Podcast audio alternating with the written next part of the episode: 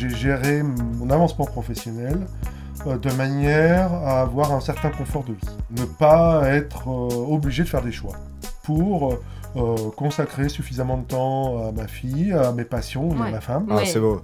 Et tu fais quoi dans la vie? On air ou en off? On Air en off, un podcast animé par Claire et Damien. La première question qu'on pose à un inconnu, c'est Qu'est-ce que tu fais dans la vie? Comme si la vie, c'était notre métier. Et que notre métier, ça nous définissait. Pourtant, on a tous plusieurs vies. Ah, comme dans un jeu vidéo. Ouais, mais seulement 24 heures pour tout faire. Et quand on sait qu'on passe près de 60% de notre journée au boulot, le costume qu'on porte le plus souvent, c'est bien celui de son job. Plutôt que celui de potes, d'amoureux ou même de parents. C'est pourquoi on est parti à la rencontre de nos invités. Pour découvrir leurs différentes facettes. Alors, on air, ils sont entraîneurs, Géomètres, journalistes, professeurs. Médecins. Mais en off, qui sont-ils? Et quels sont leurs petits trucs pour tout gérer? Une chose est sûre, vous ne les regarderez plus jamais comme avant. On air, En off, le métier où les bits c'est pas sale. alors aujourd'hui, euh, nous rencontrons Néo. Alors, Bonjour Néo. Bonjour. Alors Néo, il peut jouer du clavier mais c'est pas musical, il peut avoir une souris mais c'est pas un animal, il peut trouver ton numéro de compte en banque mais il a un peu de conscience alors il le fera pas. Alors Néo, qu'est-ce que tu fais dans la vie? Je suis, euh, comme euh, une certaine chanson l'avait mis en avant il y a quelques temps, euh, qui n'était pas à mon avantage, je suis ingénieur informaticien. Et justement, musique J'aime les ordinateurs. Ah bah ça, ça me fait plaisir. Un peu de culture bordel. Voilà. On air. Le, le métier d'informaticien euh, date euh, des, des années euh, essentiellement euh, 80, 80, oui, plus fin des années 80, et euh, a été vulgarisé euh, à travers certaines chansons euh, dans les années 90. euh, D'accord. ouais. Dans Alors, l'année 90, euh, justement- moi j'ai commencé à jouer sur PC. Alors moi j'avais que 3-4 ans. Mais les premiers jeux, mon papa avait le gros PC avec les disquettes et donc ça date. Alors moi j'ai connu mon frère sur Amstrad CPC 6128. Je sais pas si ça Oula. te parle, Oula. Néo. Oui, oui, oui. Alors, bah, tout le monde a, voilà, a joué un petit peu sur des consoles, etc. Euh, moi, j'avoue que si on rentre dans ce cadre-là, j'ai commencé euh, avec un Thomson euh, TO770.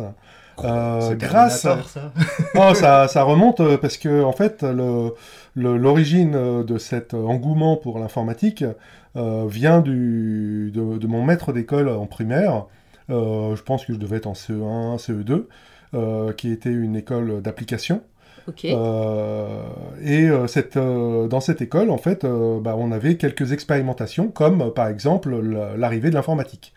Et Et c'était à peu près à quelle époque là pour que tu nous situes? Alors, en euh, 1952. c'est pas Non, sympa. Oh. Euh, c'était dans les années, euh, je pense, 80, quat- entre 80 et 85. Oui. D'accord. Était, Euh, j'ai connu la même chose, moi. J'ai connu les premiers ordinateurs et on devait faire une sorte de. Enfin, j'imagine que c'est du code où on devait rentrer euh, run, euh, machin, etc. Ah, non, c'était quoi Alors en fait, euh, on avait, euh, on avait euh, la version dans certaines écoles purement informatique Ouais. et euh, dans d'autres écoles comme dans celle où j'étais, où il y avait en fait la traduction à travers le monde réel grâce à une tortue. Et en fait, on, on faisait un programme qui disait euh, à la tortue d'avancer, de tourner à droite, de tourner à gauche. On le faisait d'abord sur l'ordinateur, on voyait le résultat, puis après on voyait en vrai la, la tortue avancer, et ça, ça m'avait, ça m'avait euh, complètement bluffé. C'est-à-dire faire quelque chose qui était complètement virtuel et le voir en réel euh, dans la vraie vie avec euh, un objet qui suivait exactement ce qui avait été programmé avant. En application donc. Donc, tu, tu es en train de nous dire que euh, ça a commencé très tôt, cet engouement pour les ordinateurs. Alors justement, si tu devais parler à des enfants aujourd'hui et décrire ce que tu fais dans ton métier, tu, tu utiliserais quel mot simple pour dire ce que tu fais? Parce que c'est très abstrait. On a besoin de faire des programmes euh, informatiques euh, pour, euh, bah, pour pouvoir jouer aux jeux vidéo. hein. Mhm. Derrière, il y a toute une logique à mettre en place, des dessins à faire, etc. Euh, bah, on a besoin de la même chose dans les entreprises. Dans les entreprises, on a besoin d'outils informatiques qui vont permettre euh, de saisir des informations sur les personnes qui sont euh, abonnées, les utilisateurs qui sont abonnés à l'entreprise, de sortir des statistiques, de, faire marcher le- l'entreprise. Hein, simplement les outils de production de, de l'entreprise et tout ça c'est du code et c'est Mm. des outils informatiques Il y a des programmes derrière du coup. voilà, et des programmes derrière. Donc, euh, dans mon métier, il y a euh, un peu deux types de mise en place de tout ça. Il y a soit on prend des blocs euh, tout faits, et on fait ce qu'on appelle de l'intégration. On, achète euh, euh, des logiciels tout faits et on, les, on fait en sorte qu'ils discutent ensemble. Ou alors, on les fabrique nous-mêmes. Du sur-mesure. Du sur-mesure, Mm. voilà. Et sur le sur-mesure, c'est pareil. On a aussi des petits, des micro-blocs qui existent, qui sont tout faits, qu'on réinvente pas forcément, euh, notamment grâce à l'open source, on pourra en parler. Ou euh, sinon, on fait tout euh, depuis la base, ce qui est de plus en plus rare. Puisque Mm. tout refaire depuis le début, réinventer la roue, c'est quand même euh, euh, voilà, très coûteux. Donc, Mm. euh, Et toi, tu t'occupes de créer ces, ces et donc, programmes euh, moi, moi j'ai alors j'ai un, j'ai un statut, on me, comment dire, je suis qualifié de- d'architecte solution, puisqu'en fait, Donc tu bâtis. c'est je bâtis, voilà, je bâtis les solutions euh, pour déterminer quels sont les blocs qu'on va mettre euh, en œuvre et éventuellement les euh, blocs qu'on va devoir créer. Mhm. Et après, je délègue la création des blocs en donnant des préconisations sur comment ils doivent, ils doivent fonctionner. Euh, je délègue la création des blocs à des équipes qui vont développer ces blocs. Alors moi, je fais le, le petit Damien 10 ans, je fais euh, Monsieur, du coup, vous êtes le boss des programmes Ah, le boss des programmes. Oui, on peut, bah, on peut, on peut dire ça, le boss des programmes. Après, euh, c'est pas. hum, Et moi, j'ai deux questions. Euh, ça veut dire que presque toutes les entreprises aujourd'hui ont recours à des logiciels. C'est ça, ça s'est démocratisé partout finalement. Ah bah, de toute façon, une entreprise qui n'utilise pas l'informatique euh, est cool. On l'a bien vu en mode Covid, Oui. euh, avec euh, la mise en place de toutes les ventes euh, directes et les plateformes de, de vente, etc. Euh, que ça soit le petit artisan ou euh, la grosse entreprise de 10 000 personnes, Mm. euh, c'est impossible maintenant de fonctionner sans, Sans- outils informatiques. Et j'ai une deuxième question par rapport justement à l'informatique. Pendant la crise sanitaire, il y a eu le télétravail, l'avènement du télétravail pour tout le monde. Est-ce que ça, ton métier, et puis euh, est-ce que ça a permis euh, aussi ça, le, le fait qu'aujourd'hui on puisse euh, travailler à distance parce que toutes les entreprises maintenant ont des logiciels euh, Est-ce que est-ce qu'il y a des, informaticiens qui ont participé à ça Ah bah la mise en place, euh, oui, la mise en place de tous les outils euh, liés au télétravail. Euh, alors, ce qu'il faut voir, c'est que on, était, euh, Vous en on- faisiez on- déjà la là. plupart des grosses entreprises sont, euh, comment dire, fonctionnent déjà avec des outils qui permettent le travail à distance, euh, des outils perfectionnés euh, sur lesquels on n'a aucun doute sur le fait de pouvoir faire du télétravail. Par contre, quand le Covid est arrivé, euh, on a quand même ressenti une certaine gêne par rapport à ce aucun doute. C'est-à-dire que, euh, bah, en fait, beaucoup d'entreprises, finalement, avaient de quoi télétravailler pour certains secteurs d'activité, mais pour l'ensemble des secteurs qui permettent de faire vivre l'entreprise, il y avait encore beaucoup de nécessité d'être sur place. Et donc, euh, il y a eu des commandes phénoménales euh, d'ordinateurs portables qui ont été faits au début du Covid pour que les entreprises puissent euh, permettre à, leur, à, leurs employés de travailler à distance, sachant que bah, maintenant, on va dire que l'ordinateur portable, c'est un peu la norme dans les entreprises, mais euh, dans beaucoup, beaucoup de, de sociétés, hein, euh, on, on reste sur des postes fixes. Et donc, Oui. du coup, la nécessité... Dans, ma, dans mon entreprise, par exemple, c'est le cas. On a des PC euh, fixes.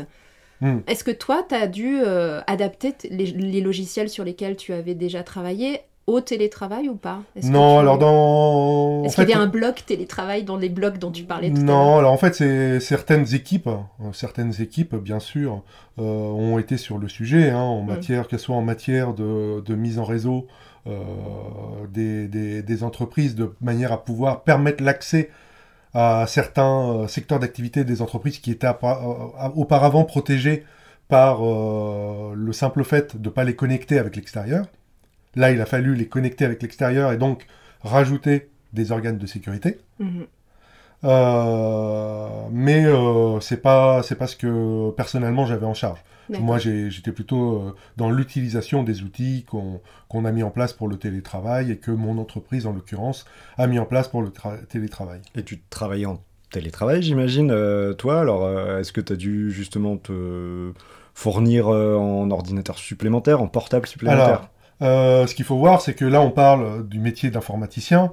Euh, beaucoup d'informaticiens travaillent euh, dans un secteur qu'on appelle le service informatique, qui est euh, qui n'est pas un- en fait une entreprise en tant que telle, mais une entreprise qui fournit des services à d'autres entreprises. Euh, on ne fait pas de la production on, euh, pour produire un produit final, on fait de la production pour produire des outils informatiques qui vont alimenter d'autres entreprises. Ouais. Mhm. Et donc, dans ce service informatique, nous, on est habitué à changer d'entreprise. C'est-à-dire que euh, je peux travailler euh, pendant deux mois pour une entreprise et deux mois après pour une autre entreprise. Donc, on est habitué à bouger. Et dans notre secteur d'activité, c'est quand même beaucoup plus simple d'avoir des ordinateurs portables. Ouais. Parce qu'emmener son ordinateur fixe chez le client, en réunion, Faire une petite remorque. voilà, voire prendre des notes dans une salle de réunion avec son ordinateur fixe sous la main et en demandant une prise pour pouvoir brancher l'écran, et c'est un peu compliqué. Donc finalement, les informaticiens étaient mieux préparés à, ce qui, à la déferlante euh, du télétravail, etc. oui. Ah, Je pense que c'était les mieux préparés Oui, voilà, c'est ça. euh, au télétravail. D'accord. Alors, est-ce qu'on passerait pas au cliché, Mais- ma chère Claire Bien sûr, les Alors clichés. là, Il y en a très peu. ingénieur informaticien, bah, on pense geek, Ouais. hein, on va se le dire. Et donc euh, quelqu'un introverti qui sait pas vraiment parler aux gens, qui est mal à l'aise. La euh, preuve, aujourd'hui. Beaucoup, voilà. Et alors, si- s'il y a des filles, c'est encore pire. Non, alors s'il ou faut, peut-être que tu l'as été et que tu t'es soigné avec le temps, je sais alors, pas. ce qu'il faut voir, je vais pas, je vais pas donner euh, mon âge à l'antenne, hein, parce que euh, voilà, c'est pas forcément. va pas faire peur aux gens. Non, voilà, je voudrais pas leur faire peur. Euh, mais euh, le... c'est vrai qu'au au, au démarrage, quand j'ai commencé à, à travailler dans, dans le secteur de l'informatique, hein, euh, les personnes qui s'orientaient dans ce secteur-là étaient euh, suivaient un profil, euh, voilà, un profil type euh, qui était souvent, parfois, un peu mis en, en exergue à travers certaines euh, séries télé ou voilà certaines chansons. Mais euh, parfois, pas. Non, voilà, voilà, parfois pas forcément, euh, pas forcément à tort. Euh, maintenant, Mais toi, toi, Mm. comment tu étais? T'as toujours été à, à l'aise avec euh, ou est-ce que c'était, est-ce que c'est un peu vrai? Est-ce qu'au départ on se cache un peu derrière l'écran parce que il y a euh, quelque chose dans le caractère qui fait que c'est plus facile de gérer euh, euh, l'informatique que de gérer l'humain. Alors pas forcément, je dirais que l'informatique, oui, ça facilite euh, la communication. Moi, j'ai jamais été, euh, j'ai jamais eu de problème avec cette partie communication. Mm. Euh, non, par contre, ça demande beaucoup de temps. Ouais. C'est voilà, ça demande beaucoup de temps et beaucoup de temps avec son seul ami qui est l'ordinateur. Mhm. Et donc du coup, euh, dans un premier temps, euh, dans les années 80-90, euh, il n'y avait pas d'internet, on n'utilisait pas l'informatique pour communiquer essentiellement, mais euh, pour euh, s'amuser ou développer des programmes ou faire des choses comme ça. Mais donc, du coup, des, en général, des loisirs qui étaient plutôt individuels. Oui. Et. Et donc du coup, Le, on le s'isolait. fameux plaisir solitaire, c'est ça le fameux plaisir solitaire, voilà, de taper de la ligne de corde, je le précise.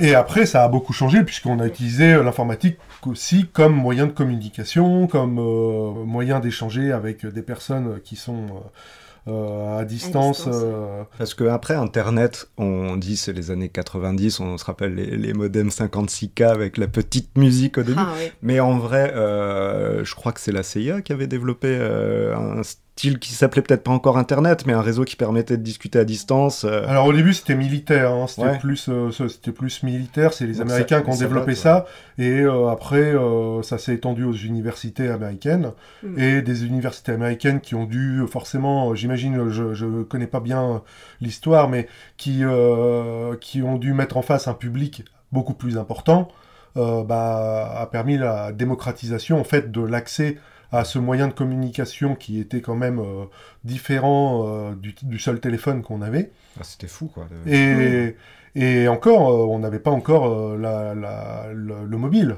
Oui, Hein, on était vraiment oui. en téléphone fixe.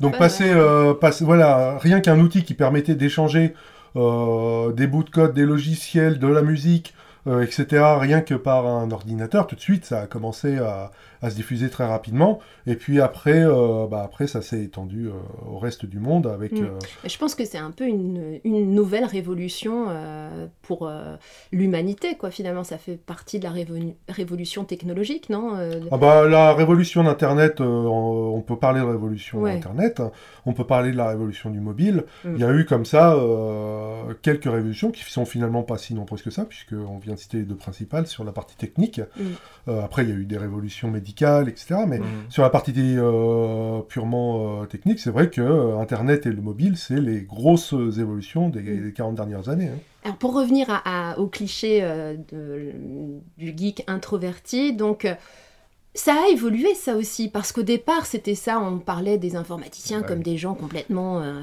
euh, Les grosses lunettes. Oui, voilà, les grosses lunettes, les boutons éventuellement. Mais euh, aujourd'hui, c'est devenu un peu cool, j'ai l'impression, d'être euh, d'être euh, doué en informatique euh, et de passer du temps derrière l'écran. Je trouve que l'image a évolué, non? Alors, ce qu'il faut voir, c'est surtout que ça c'est euh, le, le nombre de personnes travaillant dans le secteur de l'informatique a énormément augmenté. Mhm.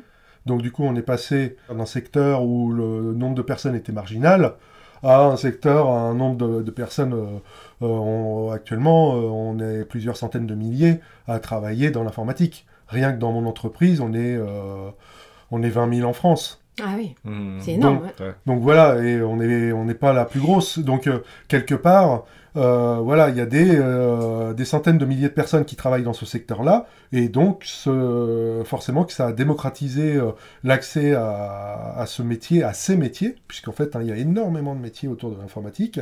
Et donc, il y a même des gens cool qui bossent Et dedans donc maintenant. forcément, dans le lot, Dans le lot, il y a quelques euh, sympas. dans le lot sur euh, voilà sur les 500 000 personnes qui travaillent dans l'informatique, euh, peut-être plus.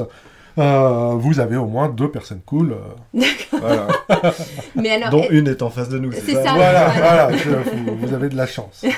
et justement, est-ce qu'il y a des femmes informaticiennes aujourd'hui où tu dirais quand même que ça reste assez masculin comme métier? Alors, c'est c'est un métier qui était très masculin, Mais oui. hein, forcément, euh, puisque euh, tout de suite, euh, on était plutôt orientation technique. Mhm. Euh, et bidouille et tout, tout ces choses, voilà, toutes ces choses-là qui, qui sont plutôt dans les goûts euh, masculins. Euh, or, euh, bah, comme je disais tout à l'heure, il y a eu Les beaucoup... femmes préfèrent laver les slips. Il y a, oh. Non, il y a eu de plus en plus de On métiers. est euh, en 2021. Non, non, mais je plaisante, je plaisante. Mais euh, du coup, il y a eu euh, voilà l'arrivée de nombreux métiers autour de l'informatique. Et euh, ces métiers bah, ont pu attirer énormément de femmes. Et actuellement, euh, les chiffres euh, récents, je crois qu'ils donnent à peu près 27% de femmes Ouais, euh, dans le secteur de Un l'informatique. gros Donc, quart, quoi. Ouais, c'est voilà, pas, c'est- pas mal. Et toi, dans ton entreprise, t'as des collègues euh, femmes ou... Tout à fait, Ah euh, ouais. si, si, euh, il faut pas croire. Euh, et je pense qu'on n'est pas loin de, de ce pourcentage. D'accord. Avec, euh, bah voilà, alors sachant que, comme dans tout métier, hein, ils sont euh, plus orientés euh, sur des types de, des secteurs d'activité ou des types de métiers particuliers. On va avoir des personnes qui vont analyser le travail d'autres personnes pour les traduire sous forme de logiciels informatiques. C'est ce qu'on appelle euh, les business analysts. Ils vont analyser le métier des gens Oui. Pour pouvoir dire après aux développeurs qui vont De fabriquer les logiciels De quels outils bah, euh, de quoi a besoin ouais. le, Ouais. le métier Euh, Est-ce qu'on va faire quelque chose qui est utile ou est-ce qu'on va finalement entasser des 0 et des 1 qui vont servir à personne ouais. D'accord. Ouais. Donc, Les euh, euh, voilà. Et ces business analysts, bah, forcément, euh, c'est moins purement technique et du coup attire aussi beaucoup, beaucoup de femmes pour, pour faire ces analyses-là. euh. Alors moi, il y a le dernier cliché que j'aimerais trop te poser, c'est je vois bien ingénieur informaticien, très très technique, un peu un peu rude, et quand il y a un truc qui marche pas, un bug, quand il y a le petit bruit de Windows qui sort, est-ce que ça te fait péter un plomb quand il y a ce bruit-là? Ah, alors, euh, j'avoue que le, le petit bruit, euh, le petit bruit de Windows, euh, comme tout le monde, comme tout le monde, c'est-à-dire que quand on a, on est un peu à la bourre dans son travail, ce qui m'arrive jamais, hein, bien sûr. Très professionnel, Néo. Voilà, voilà, très professionnel, jamais en retard. Et, euh, et donc du coup, euh, qu'on a vraiment besoin de se donner à fond euh, non-stop euh, pendant un certain laps de temps, euh, on a cette petite appréhension que l'outil va lâcher, et parfois, bien sûr, il s'amuse à nous lâcher justement pendant ce moment-là. Et comme tout le monde, euh, voilà, on peut avoir cette petite crispation. Mais est-ce que T'as t'as... le petit rictus Ouais, voilà. Est-ce que ça, ça t'est arrivé de vouloir balancer ton, ton, ton, ton PC ou ton portable euh, par la fenêtre, comme on a pu le voir dans certaines vidéos euh, sur YouTube de, de gens exaspérés par... euh, Ça arrive fait. ça ou pas? Alors, j'ai jamais poussé jusque-là, car bien sûr, je suis très prudent, et je mets toujours une partie de mon travail à l'abri des caprices de l'informatique. Mais il s'avère que ça peut arriver, et malgré ces précautions, c'est encore plus frustrant quand ça arrive. Oui. Parce que on a beau se dire j'ai tout fait pour sauvegarder, et au final, quand on revient sur notre feuille, elle est toute blanche, et là, Ouais. là c'est déjà arrivé, et en effet, on peut avoir quelques envies de, Oui. de meurtre informatique, on va dire. Mais, Mais- Dans, dans tout métier, je pense que ça peut arriver. Oui, je sais pas, pour oui, toi, oui, Claire, bien sûr, bien sûr. Mais, justement, nous, si tu veux, enfin moi personnellement, j'ai le, ré- le réflexe complètement stupide de donner un coup de tatane euh, à la tour, euh, Ah tu oui. vois. Mais je voulais savoir si un informaticien a les mêmes réflexes humains de vouloir balancer le truc, quoi. De... Euh, Non? Non, alors on peut casser le clavier comme on peut voir dans, certaines vidéos, hein, mais la personne qui casse le clavier en général évite de casser le disque dur. Ouais. Hein, on garde quand même une chance de récupérer son... Donc il y a quand même une, une certaine raison dans le. Voilà. ouais. Oui, oui, oui, on connaît les organes vitaux, on ne veut pas euh, voilà, être accusé de meurtre, hein, et donc du coup, euh, on sauve... Ok. Ce serait peut-être l'heure d'une question bonus. Hop, hop, hop, hop. Hop, hop, hop, hop. Alors, Alors, on commence sur la première partie. Bah, bah, vas-y, Claire, je t'en prie. alors, tu dois choisir entre 1 et 4. Voilà, voilà, allons-y pour deux. 2. Est-ce que tu penses que ton métier est perçu comme cool? Bah, en fait, on est un peu associé aux outils informatiques qu'utilisent les gens. Donc, est-ce que les gens considèrent leurs outils informatiques comme cool? Ouais. Voilà, c'est un peu la, la, la question. Et... C'est une bonne réponse. hein. C'est- bien, bien trouvé comme formulation. ouais. Donc, oui. Euh, donc voilà, c'est si on est euh, plus euh, geek et attiré par euh, par tout ce qui est électronique sur son téléphone, etc. Oui, on va être considéré comme comme cool. Ouais. Est-ce que, est que tout de suite après, la question de la personne que- à qui tu dis que tu es informaticien, ce serait pas Ah bah justement, j'ai un problème sur mon PC, est-ce que tu pourrais pas regarder? Alors, Ça arrive, ça? Voilà, voilà, oui. Alors Ouais. ça c'est dans les clichés et pour autant, on n'en démord pas. Euh, les personnes qui ne connaissent pas mon travail, Ouais. euh, dans mon cercle d'amis, sont susceptibles de me dire euh, que je m'y connais mieux qu'un autre dans l'informatique et donc par conséquent que je peux plus facilement dépanner un ordinateur. Bon, il s'avère que pour de vrai, vu que ça fait un certain temps que je suis dans le milieu, euh, j'ai acquis depuis ce temps-là euh, des connaissances qui font que je peux dépanner plus facilement que des personnes Tout qui type de. Ouais, et pas seulement bah, les pas forcément euh, tout type, j'irai pas jusque-là, mais plus facilement que des personnes qui sont non informaticiennes. hmm. Après, il y a voilà, des non-informaticiens qui sont bidouilleurs et qui savent très bien aussi se, se débrouiller, mais c'est vrai qu'on a plus de chances d'en trouver Chez les informaticiens. chez les Ah bah, informaticiens. c'est évident.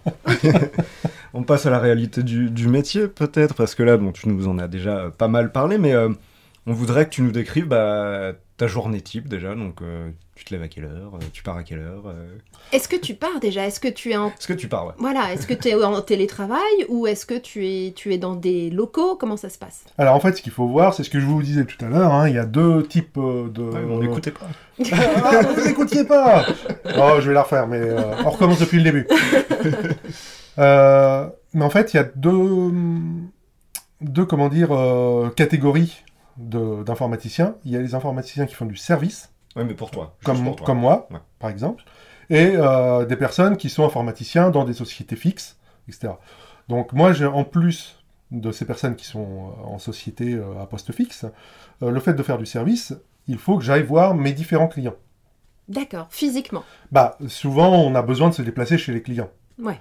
Donc, euh, comme étant dans le service, les clients ne sont pas forcément à côté de nous. On n'a pas choisi d'habiter juste à côté de l'entreprise dans laquelle on travaille, puisqu'on travaille dans plusieurs entreprises. Mhm. Et donc, du coup, on a potentiellement un petit peu de transport.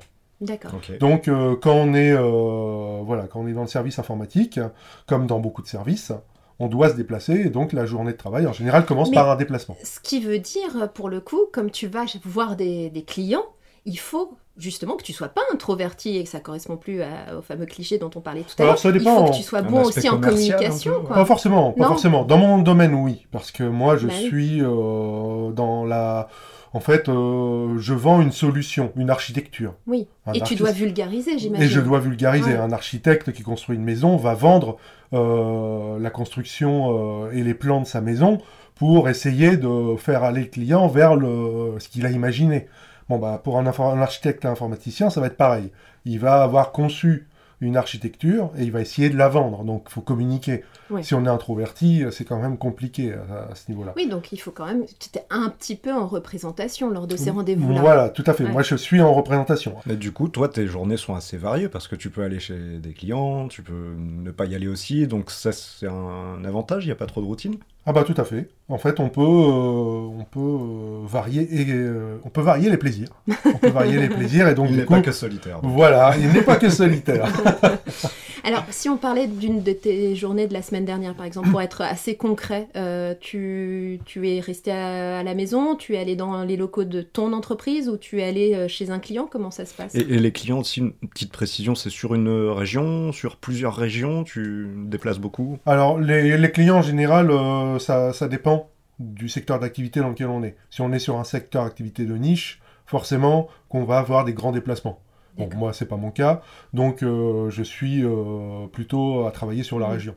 Voilà. Et donc, ma- mes semaines type en ce moment, euh, comme je travaille pour un client qui est très, qui est plutôt euh, assez loin, euh, bah, je fais tout euh, en mode, euh, en mode télétravail 100%. Depuis chez toi. Voilà, avec euh, un déplacement bien sûr de temps en temps à mon agence pour euh, euh, communiquer point, avec, ouais. voilà, faire le point, communiquer avec les équipes, voir euh, quels sont les nouveaux projets qui arrivent, discuter euh, de la mise en place de ces projets et puis euh, euh, éventuellement euh, m'impliquer euh, plus sur les projets qui, a- qui, qui viendront dans, dans quelques mois.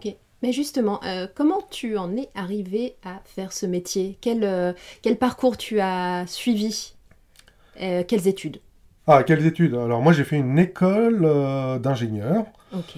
euh, en... Informaticien. Ah non. Eh ben non, justement, en électricité. En fait, Ah oui. alors c'était une, c'est, une école d'ingénieur en électricité qui était une école d'ingénieur généraliste, euh, mais dans son nom il y avait le, le terme électricité, donc du coup dans une partie des cours il y avait cette, euh, cette notion d'électricité, sachant que l'informatique représentait à l'époque, euh, je sais pas moi, 10%, 15% de, de l'apprentissage. Dans ce cursus que tu as fait. dans ce cursus, donc euh, qui était finalement assez faible. Bah oui. Bah Voilà. ouais. Alors pourquoi, euh, pourquoi euh, avoir choisi euh, Tu, tu, tu, souhaitais devenir euh, informaticien ou c'était parce que tu tâtonnais et que tu... En fait, euh, je tâtonnais sur la finalité réelle de mes études pour savoir vraiment dans quel secteur d'activité j'allais travailler. C'était compliqué, hein. Et donc, du coup, j'ai préféré m'orienter vers dans une école euh, généraliste, Ok. sur une école généraliste Wow. qui m'a permis, Pas- plus pas de fermer quoi. voilà, qui m'a euh, donné euh, beaucoup plus d'options. Et donc, euh, bah, j'ai des collègues qui sont sortis de l'école, qui sont sortis euh, euh, commerciaux, d'autres qui sont Mais sortis euh, ingénieurs en électricité chez EDF, d'autres qui sont sortis, euh, bah, Mm. on a beaucoup, beaucoup, on va dire, dans, dans le secteur de l'informatique. Donc, euh, Ok. Ok. Mais est-ce que tu préconiserais euh, à un jeune aujourd'hui de faire le, le même choix, de de- d'ouvrir un maximum euh, avec une école généraliste ou euh, peut-être plutôt, de, s'il souhaite devenir informaticien, d'aller dans des écoles peut-être plus spécialisées? Bah, vu qu'avec une école, si on n'est pas sûr de soi, sur le secteur d'activité sur lequel on veut travailler plus tard, euh, même l'orientation, hein, dans les métiers de l'informatique, je vous ai dit, il y en a 36 000. Euh, du coup, je préconiserais plutôt de, de prendre quelque chose de généraliste. D'accord. Une Pour école pouvoir- d'ingénieur gêné, quoi. Voilà. Bah, puisque généraliste, ça permet de faire aussi les choses spécifiques qu'on avait imaginées. Ouais. Mhm. Là, de ça ouvre toucher plus- un petit peu à tout Voilà, pour euh, ça ouvre plus de portes. Ouais. Après, l'avantage euh, des écoles, euh, des écoles spécialisées, c'est qu'on est un peu plus pointu. Mais du coup, euh, bah, si on veut changer de, de- de- D'orientation, d'orientation, euh, par la suite, c'est- plus compliqué. Mm. Et c'était un cursus en combien d'années? Bah, école d'ingénieur, donc c'est bac plus 5. Donc Ok. c'est 5 ans. 5 hein. donc. Mm. Voilà. Euh, Donc- dans mon entreprise, typiquement, les recrutements se font sur des bac plus 4 et des bac plus 5. D'accord, ok.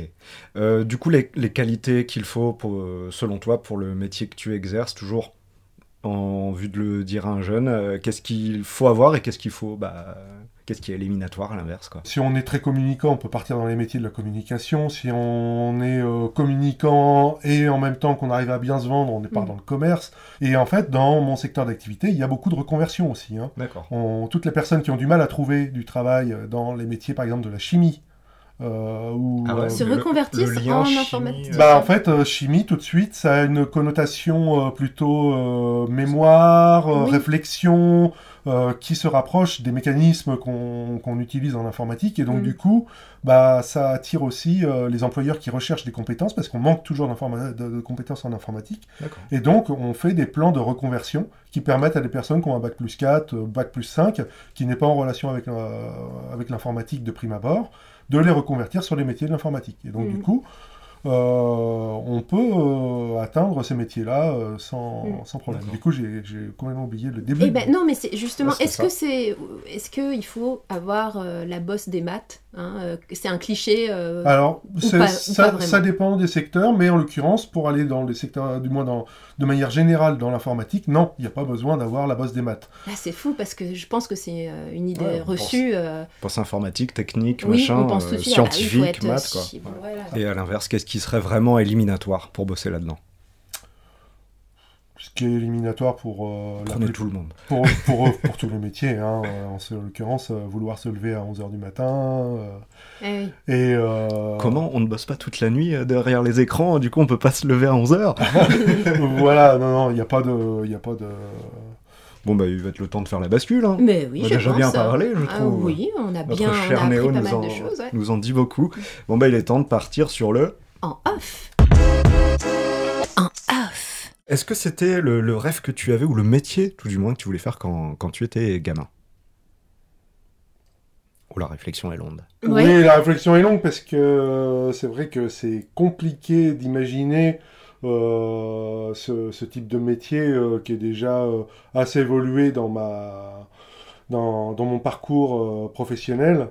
Euh, Oui, surtout qu'enfant, en fait, c'était les, les balbutiements de l'informatique finalement. Oui, oui, oui. Et, euh, et, non euh, pas que je veuille dire et- que tu es vieux, mais euh, malgré tout, euh, dans les années 80, c'était pas, en- enfin, c'était les, les débuts finalement. Bah, Il est, vrai, il est vrai que quand on parle d'architecte solution, on parle de quelqu'un qui euh, est capable de comprendre l'environnement et d'assembler éventuellement des blocs, comme on disait tout à l'heure, euh, des blocs qui vont permettre de résoudre euh, un problème. Euh, que, que, et que quand j'étais gosse, ces blocs n'existaient pas. Mais oui. alors, qu'est-ce que tu voulais faire quand t'étais gosse Et donc quand j'étais gosse, euh, bah, l'informatique, ce qui me plaisait dans l'informatique, c'était que de faire Euh, avancer la tortue. Ah, alors, faire avancer la tortue. alors, comme tu l'as dit tout à l'heure, oui, c'est, c'est faire avancer la tortue. En fait, c'est, euh, ça m'a, tout- ça m'a impressionné. C'est-à-dire Oui. qu'on est, on est passé du virtuel au réel. Et pouvoir, grâce à un code informatique, pouvoir faire des, des choses qui vont s'enchaîner et au bout du compte, créer euh, un- une finalité qu'on n'avait même pas imaginée à la base, parce qu'elle a été créée par des algorithmes euh, qu'on a Oui, mis en une place, mais qui, qui au final ont calculé quelque chose d'impressionnant. Mm. D'impressionnant. On passe du virtuel au concret, c'est-à-dire que ce que tu... finalement, c'est le résumé de ton métier aujourd'hui. Tu, tu proposes un logiciel qui va aider concrètement une entreprise à fonctionner. Donc, euh, comme ta petite tortue que tu faisais avancer euh, quand tu étais à l'école, finalement, ce que tu fais aujourd'hui, c'est un peu ça aussi. Exactement, en fait. Alors, à la base, on demande à des business analystes, euh, comme je disais tout à l'heure, qui vont analyser le métier de la personne pour savoir comment on peut l'aider au mieux. Le gros point euh, qu'on voit euh, dans nos développements qui nous fait le plus plaisir, c'est de pouvoir, comment dire, voir en, en- en vrai le temps qu'on va faire gagner aux gens. En Oui. clair, euh, une personne qui va perdre du temps à faire des choses qui sont euh, anecdotiques, euh, qui n'apportent rien, qui n'apportent aucune valeur, qui n'enrichissent pas la personne, euh, qui finalement la barbe, hein, de manière euh, concrète, euh, lui dire que bah, toute cette partie barbante, on va pouvoir l'automatiser et euh, arrêter de lui demander toute la journée de faire ses parties barbantes et de s'intéresser que à la, vraiment à la vraie, la vraie valeur de son métier, euh, bah, ça, fait, ça, fait, ça fait plaisir. quoi. En fait, t'es un peu un désemmerdeur pour ces gens-là. Exactement. Est-ce que ce serait pas un facilitateur, le vrai mot? Un agitateur? Un Oh, facilitateur. Oh, Dieu. Non, mais c'est finalement, tu, euh, tu rends le métier, euh, enfin, tu, tu, tu rends la tâche plus euh, aisée et plus rapide, au final. Tout à fait. Question, parce que là, on est dans le en-off, on reste sur du Mm. pro, là. C'est quoi le premier jeu vidéo auquel tu as joué? Ah, c'est alors, si on est euh, sur le en-off, le premier jeu vidéo auquel j'ai joué, euh, je ne peux Parce pas... que le- tu jouais déjà. Alors, le premier jeu euh, vidéo auquel je jouais, si je peux le dire, Euh, Personne va connaître. après avoir fouillé très très loin dans, dans- dans les souvenirs qui sont quand même qui datent, hein, je ne répéterai pas mon âge. Euh, tu l'as pas donné d'ailleurs. Voilà, exactement. euh, je crois que je le donnerai pas. Euh, donc, euh, je pense que c'est le jeu de raquette, euh, le ping-pong, que on voit en général. Ah, le euh, pong. Ah, le- le- la petite balle avec les deux barres, c'est ça? Exactement. Donc, en fait, ah ouais. euh, c'est un jeu premier vidéo, jeu vidéo. voilà, hérité de, de mon grand-père qui avait acheté ça. Alors, je ne sais plus dans pour quelle occasion, etc. Qu'on branchait directement sur la télé. On avait deux manettes de potentiomètre qu'on tournait euh, de droite à gauche qui permettaient de faire monter ou descendre les raquettes de chaque côté de l'écran et de faire euh, voilà ce, ce ping-pong. Ça, c'est le, le premier jeu. Mais le jeu vraiment dont je me rappelle euh, sur TO7, hein, euh, donc c'est vraiment un jeu qui est sorti il n'y a pas longtemps. Euh, c'était euh, c'était la mine au diamant. Ça, La mine au diamant. diamant. la mine au diamant qui a subi plusieurs, plusieurs euh, chirurgies Ah. Et qui est passé euh, sur PC. Et tu plus- devais faire quoi alors? Parce Alors que- le but c'était euh, de- d'aller récupérer des diamants. Par Mais il contre, n'y avait pas des diamants de couleurs, enfin Alors, différentes. euh. alors c'était, alors les diamants étaient pas différents, mais par Ah bon? contre il y avait des rochers. Et si on passait directement sous un rocher, on se faisait écraser. Donc le but c'était de faire en sorte que le rocher s'écrase à côté pour réussir à libérer une entrée ou une sortie qui permettait d'atteindre le diamant dans le. C'était un jeu en labyrinthe ou un jeu de plateforme C'était un, un espèce de jeu de plateforme. Euh, ça a été euh, sur PC, je sais que le nom c'était devenu Boulder Dash. Euh, et euh, ça a continué d'être exploité. Bon, après, on est arrivé la 3D, etc. On a Ouais, fait des choses beaucoup plus C'est bizarre mais- parce que j'ai des images Ah qui me viennent. Donc ça- comme quoi, ça ça, ça doit être dans ma mémoire aussi parce que j'ai des images de, de pierres précieuses. Pas forcément des diamants parce qu'elles étaient colorées, moi. Ah bah, dans, dans la version PC, euh, c'était coloré. coloré. On avait... euh, Eh ben, On donc avait- j'ai dû y jouer. Ah oui, oui, c'est- c'est quelque chose qui a été euh, assez euh, connu des personnes qui, qui ont vécu euh, de manière active les années 80. C'est ça. Je dois en faire partie donc. Ah bah moi j'avais commencé plus tard, désolé les amis. Tu sors. Mais juste pour revenir à ton rêve de gosse, est-ce que tu avais un métier auquel tu pensais ou t'as jamais vraiment su ce que tu voulais faire et euh, ça a été une opportunité plutôt qu'une autre de travailler en tant qu'informaticien? Euh, non, on va pas dire ça dans le sens où euh, je pense que je suis dans les rares personnes qui, euh, dès euh, la quatrième, sont allées aux journées portes ouvertes de mon école euh, de supérieure. Donc quatrième, c'est c'est tôt. Voilà, j'étais en quatrième, je suis allé euh, dans mon école supérieure d'ingénierie euh, pour faire les journées portes ouvertes. Et ça Sur, t'a... sur conseil de mes parents, bien sûr, euh, j'aurais pas eu forcément cette démarche euh, tout seul, mais il s'avère que ça correspondait à, à ce que je faisais, euh, puisque moi, depuis le CE2, depuis que mon maître, comme je vous le disais tout à l'heure, m'a mis dans ce cercle vertueux de, de l'informatique, euh, j'ai eu la chance d'ailleurs, suite à ça, d'avoir euh, euh, dans la foulée un, un ordinateur. hein, Chez toi? chez moi Ouais. euh, et sur lequel, curieusement, je ne faisais, je faisais peu de jeux de vidéo et je m'amusais à coder des choses. Donc c'est quand même très tôt, quoi. hein. Ouais. Tout de suite eu un petit peu le- la vocation. Je fais partie de ces rares personnes qui, euh, très tôt, sont intéressées par... euh, Un voilà. Alors, Est-ce le- qu'on passerait pas à une question bonus? Oui, Oh, oui, oh, Mon oui, cher oh, Damien, oui, c'est à toi de poser la je question. me méfie des questions bonus. hein. Alors pareil, 1, 2, 3, 4, tu choisis. 1, 2, 3, pardon, 1, 2, 3. Ah, 1, 2, 3, Euh, 1, 2, on 3. va retirer 1, un 2, 3. choix, Allez, la euh, aimant bien la salsa et les, les, voilà, les rythmes ternaires, on va, on va partir sur le 3. Question éducation. Hop, hop, hop, hop, hop, hop. Est-ce que tu es justement pour la limitation du temps d'écran pour les enfants Et soyons sérieux, ce serait l'hôpital qui se fout de la charité un petit peu? Et dans ton cas, est-ce que toi, tu évites de passer du temps sur ton téléphone ou devant la télé en dehors du boulot? Alors là, je vais avoir une réponse qui va forcément déplaire. Euh, à euh, certains d'entre vous, euh, dans le sens où euh, ce côté temps d'écran, pour moi, je ne l'associe pas à tous les écrans.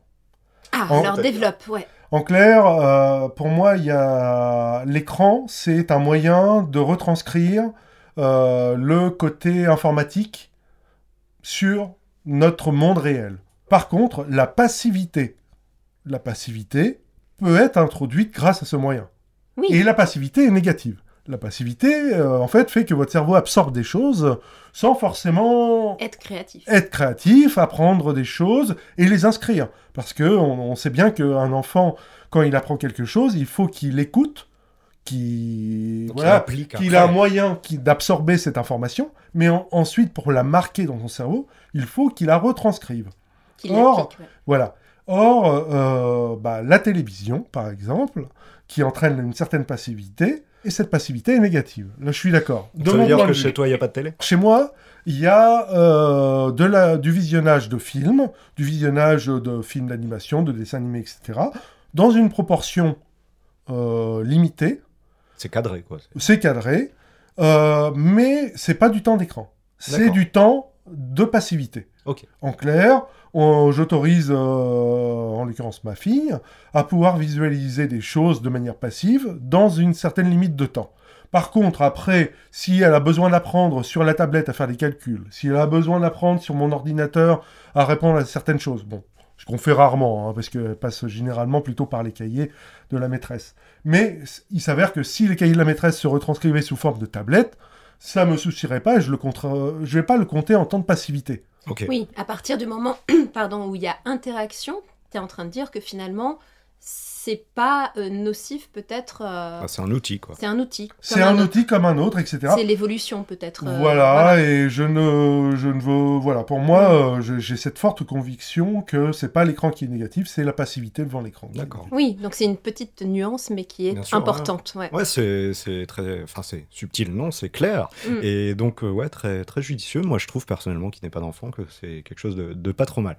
On a beaucoup parlé d'écran, mais à côté, t'as peut-être euh, d'autres passions qui sortent un peu euh, des écrans, peut-être euh, de la musique, Ou- par exemple? Ou est-ce que peut-être que ça remplit ta vie?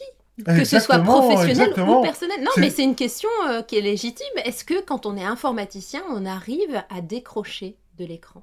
Alors, euh, quand on est informaticien, on peut facilement décrocher, c'est pas le problème. Euh, quand on est nerd, c'est plus difficile. Et Toi, tu te catégorises quoi Moi, j'ai les deux. Ah, C'est-à-dire que je suis informaticien et un peu nerd. Bon, il s'avère que j'ai réussi à maîtriser ce côté nerd. Comment t'as fait? Comment j'ai fait euh, ça peut peut-être aider des. des- J'ai eu des parents qui étaient complètement pas nerds. Ok. T'as voulu faire plaisir aux parents. J'ai pas, non, j'avais cette. euh, T'as subi les parents. J'ai pas forcément subi les parents, mais euh, voilà, j'étais en. Ils t'ont peut-être rappelé, euh, peut-être euh, à une certaine euh, raison. euh, Équilibre. Voilà, un équilibre. J'ai toujours considéré que mes parents avaient la bonne parole et qu'en l'occurrence, le fait de consacrer toute sa vie euh, à s'enfermer devant un ordinateur n'était pas forcément l'idéal. Et donc, du coup, je me suis forcé à voilà, aller dans d'autres, euh, à travailler sur d'autres axes.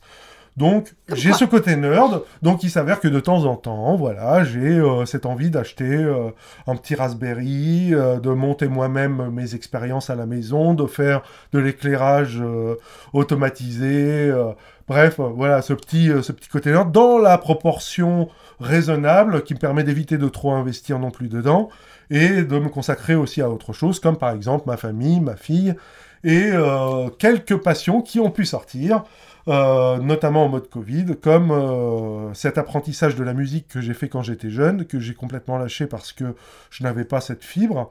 Et euh, cette fibre, finalement, qui est revenue un petit peu sur le tard quand ma fille s'est mise à la guitare. Et euh, il s'avère que euh, ça fait un an que je travaille au moins 3-4 fois par semaine la, la guitare avec ma fille. Donc, euh, un, un petit plaisir qui sort du domaine... euh, Oui, bah, Alors, c'est pas pour te demander ton âge, mais t'y es, revenu à quel âge du coup? Oh, bah du coup, euh, sans, vouloir, euh, voilà, sans vouloir dire mon âge, pour ceux qui sont un petit peu informaticiens, qui ont des compétences en mathématiques très fortes, il s'agit de euh, 9 fois 5. voilà. On ne donnera pas le résultat, ce Non, sera à non. vous, chers auditeurs.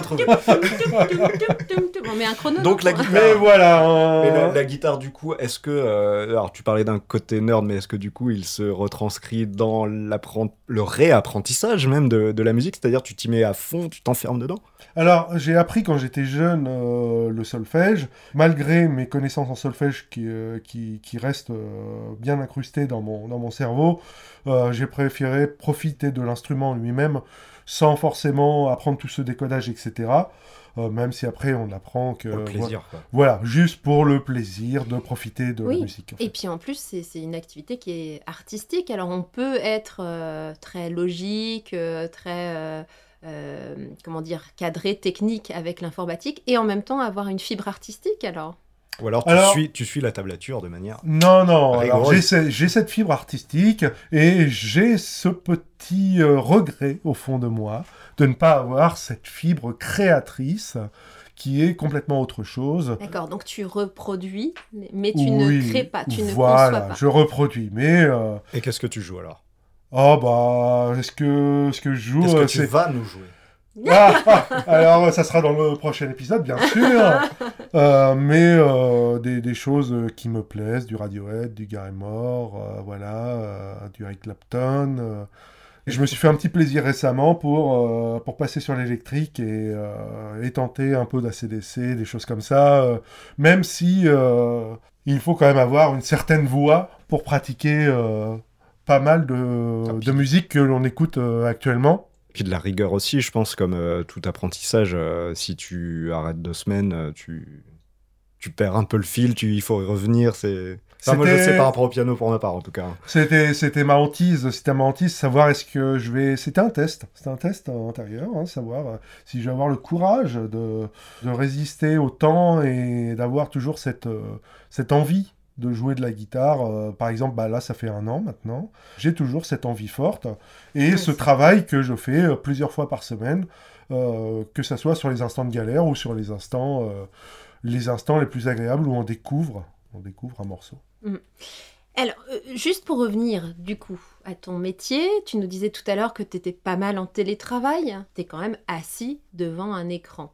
Est-ce que ça, ça peut nuire à ta santé? Est-ce que, tu, est que tu compenses le côté immobile? Parce que malgré tout, tu es longtemps immobile, j'imagine.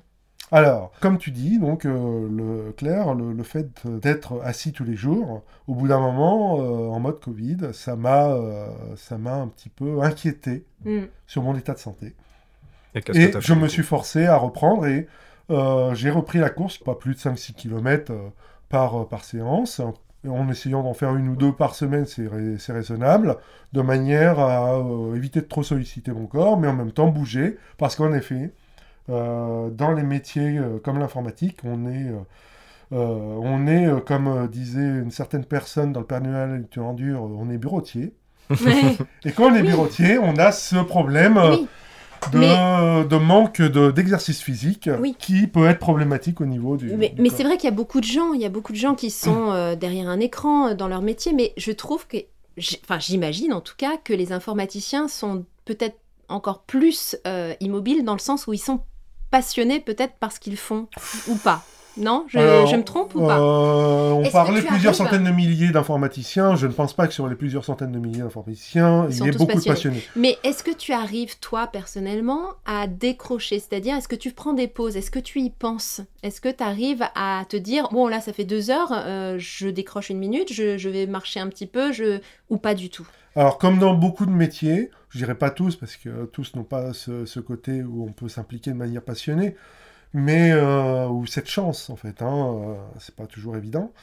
Mais dans, ce, dans mon métier, j'ai des sujets qui sont parfois euh, passionnants et qui euh, font qu'on a du mal à décrocher. Mais oui. Il y a aussi parfois le côté euh, un peu obligation, faut pas non plus négliger. oui. Ah oui, Le fait sûr. que euh, on peut avoir aussi des obligations vis-à-vis, moi en l'occurrence, vis-à-vis de certains clients, Mm. euh, des échéances sur Mm. lesquelles on s'est engagé, mais euh, c'est pas pour autant qu'il n'est pas possible de dégager une demi-heure pour euh, aller courir un petit peu. Et... Mm.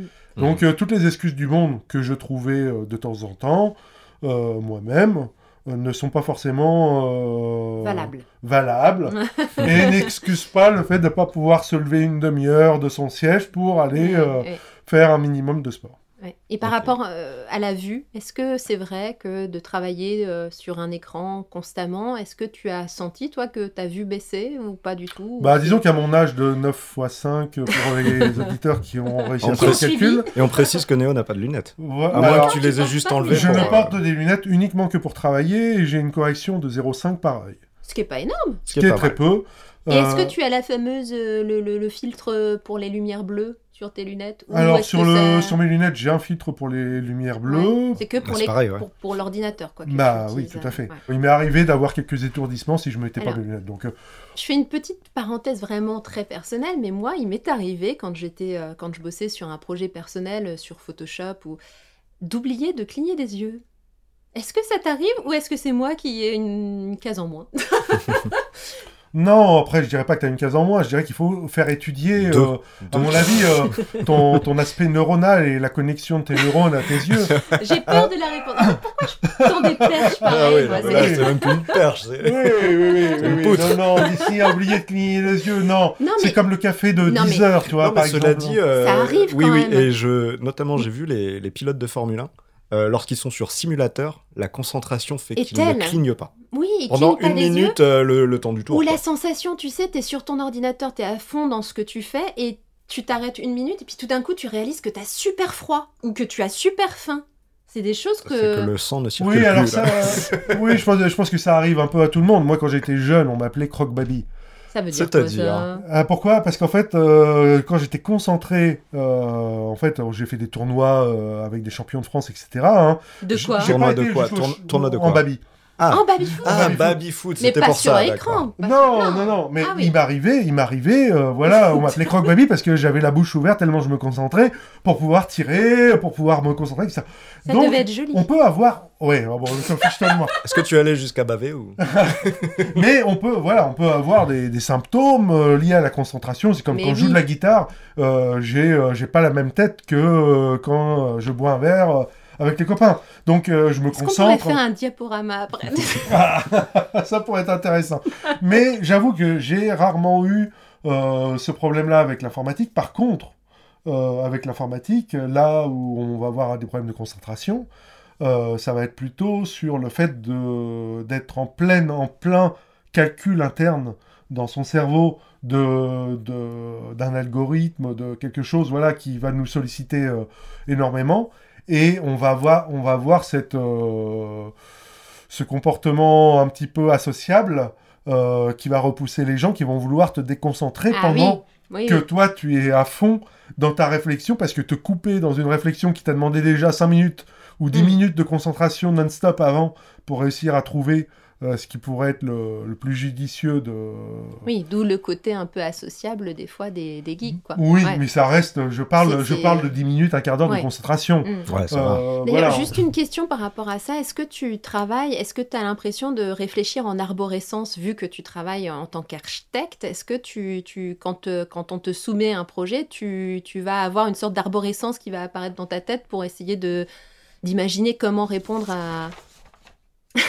Alors, il s'avère, il s'avère que si ta question euh, concerne euh, le fait d'appliquer mes méthodes professionnelles à ma vie privée, Oui, euh, je peux, je peux en effet, même si avoir c'est cette pas forcément à mon, à mon avantage, avoir cette déformation professionnelle de faire, lorsque je dois bricoler dans la maison, une étude de projet, une étude de faisabilité, le coût, le ROI, est-ce que ça vaut Ah vraiment oui. le coup de, est-ce que ça vaut, voilà, est-ce que ça Ah vaut oui, vraiment l'argent de, de faire cette, euh, C'est-à-dire pour un premier rendez-vous, par exemple, t'aurais eu tendance à faire ça aussi? Est-ce que tu l'as fait pour le podcast? Alors pour le podcast, j'avoue que j'ai quand même réfléchi à deux trois choses que l'auditeur devait savoir. Tu nous as donc parlé de, de ton métier, tu nous as dit, bah voilà, à côté euh, la guitare notamment, tu nous as dit aussi, tu nous évoquais en tout cas que tu avais une fille, euh, dans ta gestion du temps au quotidien, entre le boulot, les passions, la famille, comment tu gères tout ça? Bah, je mets les passions en premier et le reste, euh, bah, s'il y a du temps. non, 14e degré, on précise. 14e degré. Oui, chef, euh, excuse-moi, j'ai géré ma, mon, mon niveau professionnel, mon avancement professionnel, euh, de manière à avoir un certain confort de vie. J'ai eu cette chance de euh, ne pas être euh, obligé d'avoir une implication professionnelle euh, telle que je sois obligé de faire des choix. Ok. D'accord. Et donc, du coup, j'ai euh, cette chance de pouvoir euh, orienter ma carrière professionnelle euh, pour euh, consacrer suffisamment de temps à ma fille, à mes passions. Et à euh, ta femme aussi, j'ima- j'imagine. à mes passions. Voilà, et ta dans, famille, dans- dans mes passions, Ouais. ma femme. Ah, Ouais. c'est beau. Bien C'est bien, bien joué. Mais tu dis cette chance, mais au final, c'est toi qui la provoque un peu cette Oui, chance, c'est des choix que tu fais. Alors, c'est des choix que, des choix que j'ai faits. Hein.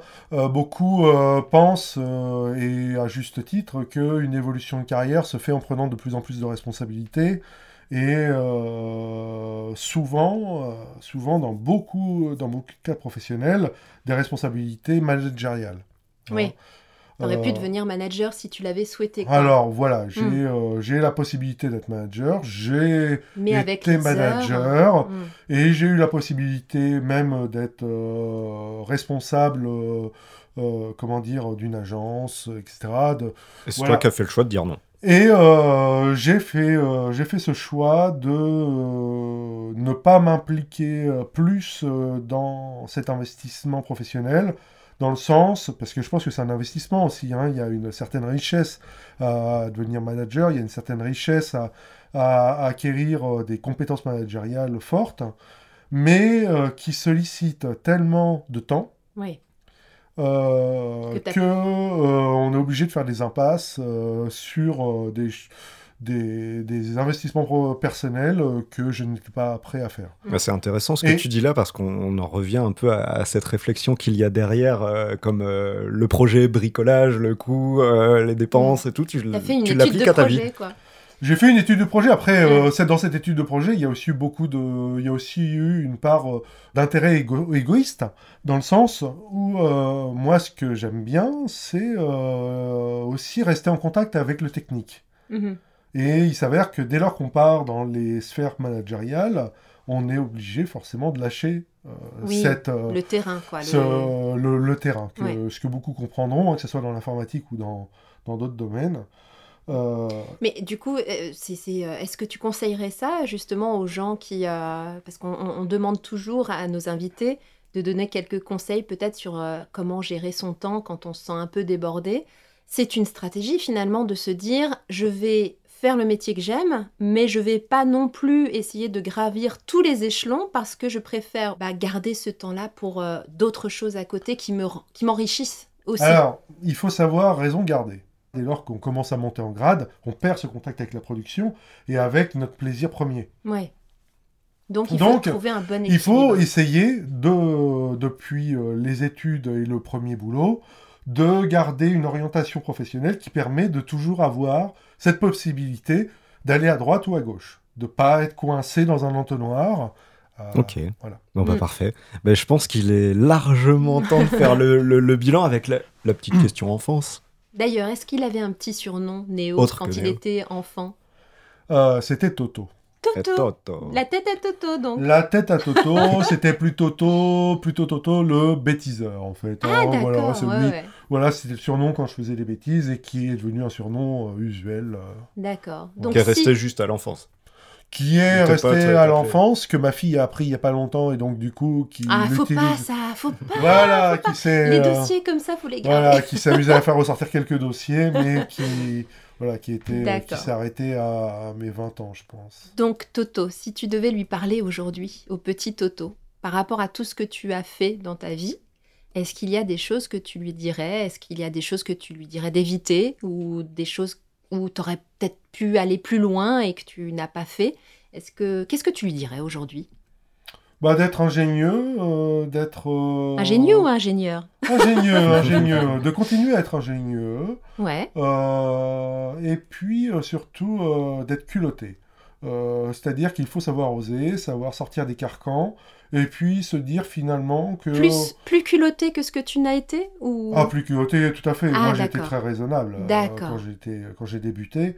Avoir plus de culot, se dire que euh, finalement le monde des grands euh, est pas pas inaccessible et qu'on y rentre très facilement et que euh, les grands ont parfois euh, ces comportements d'enfants qui font que finalement même quand on est enfant, voilà, on se sent pas complètement euh, à l'écart de ce monde-là et que euh, le monde de la bourse, le monde du commerce, le monde de l'argent, finalement ça reste un monde d'enfants et qu'avec ce culot, on a moyen de traverser tout ça sans voilà Et d'avoir accès à tout ça. et d'avoir accès Ah à ouais. tout ça et il n'y a pas besoin forcément d'avoir des parents euh, chefs d'entreprise euh, euh, avec un héritage de plusieurs millions pour réussir à monter son entreprise et euh, D'accord. voilà. Le culot. le, Le culot, culot. n'hésitez n'hésitez pas Eh ben super. On a une dernière question, Claire, et c'est toi qui vas la poser. Bah, justement, tu disais, euh, tu, tu parlais de, de Toto. Est-ce que euh, pour toi, la réussite dans la vie, c'est quoi aujourd'hui? Je parle plus de l'enfance. Réussir sa vie. Voilà, réussir sa vie. Ah, réussir sa vie, alors bah, c'est un- c'est c'est une question qu'on se pose régulièrement. Est-ce que j'ai réussi? Euh, C'est quoi réussir? Puis la vie n'est pas finie surtout. Et puis hein, la vie n'est pas finie, euh, mais surtout, euh, moi, euh, moi, je veux dire, euh, allez, toutes, les, toutes les deux semaines, je me pose la question, c'est quoi finalement réussir sa vie? Pour moi, réussir sa vie, c'est réussir à être heureux. Et est-ce que tu es heureux? Je pense qu'il faut régulièrement se remettre en condition pour savoir si on est, si on est heureux dans ce qu'on fait et Donc- quoi faire finalement pour l'être plus. Ouais, Euh, donc une remise en question régulière, de se poser la question est-ce que, est que je suis heureux Et puis peut-être faire en sorte que euh, la réponse soit oui, mais euh, de façon. Euh, ajustements, Ouais, des ça, petits quoi. ajustements. Voilà, tout à fait. Dans mon domaine professionnel, moi, c'était savoir est-ce que être heureux, c'est être le chef de mon chef, ou être le grand patron, ou être le super patron et avoir plein d'argent, euh, comme euh, la plupart des gens peuvent se, se- se poser la question, Se l'imaginer, ouais. se ouais, ouais. l'imaginer, et au final, euh, voilà, déjà vivre en France, c'est déjà une bonne partie du bonheur parce que euh, on est déjà dans des conditions de vie qui permettent euh, d'a- d'a- d'avoir euh, ces conditions euh, De confort, quoi. de confort. Mm. Et puis euh, derrière, on a la possibilité de choisir sa vie pour euh, atteindre ce qu'on voilà, ce qu'on apprécie et ce qu'on veut. C'est le bonheur. Ok, Et ben voilà, c'est la fin de l'épisode. c'est la fin de l'épisode. Merci beaucoup, Néo. Merci à toi, Néo. D'ailleurs, on n'a même pas parlé de l'origine de ce surnom. On, l'imagine, Oh, mais peut-être qu'on que se c'est quelque trompe. chose dans la matrice. Bah, en fait, néo, ça veut dire euh, nouveau, et donc j'imaginais à travers euh, une réminiscence des axes euh, plutôt orientés vers. Ouh là là là, ça y est, Ah, il nous a Ah, il est perdu. chiant. Ah, il est chiant. Ah, il est chiant. Et si on restait sur la matrice, ça serait pas plus mal. Ouais. Bah, merci beaucoup, Néo. Merci beaucoup. Et voilà, on espère que vous avez apprécié ce moment en compagnie de Néo. La prochaine fois, nous allons parler du métier où on regarde vers l'étoile et les étoiles. le métier de critique de cinéma. On va préparer le popcorn. Alors à très bientôt À bientôt sur On Air. en off.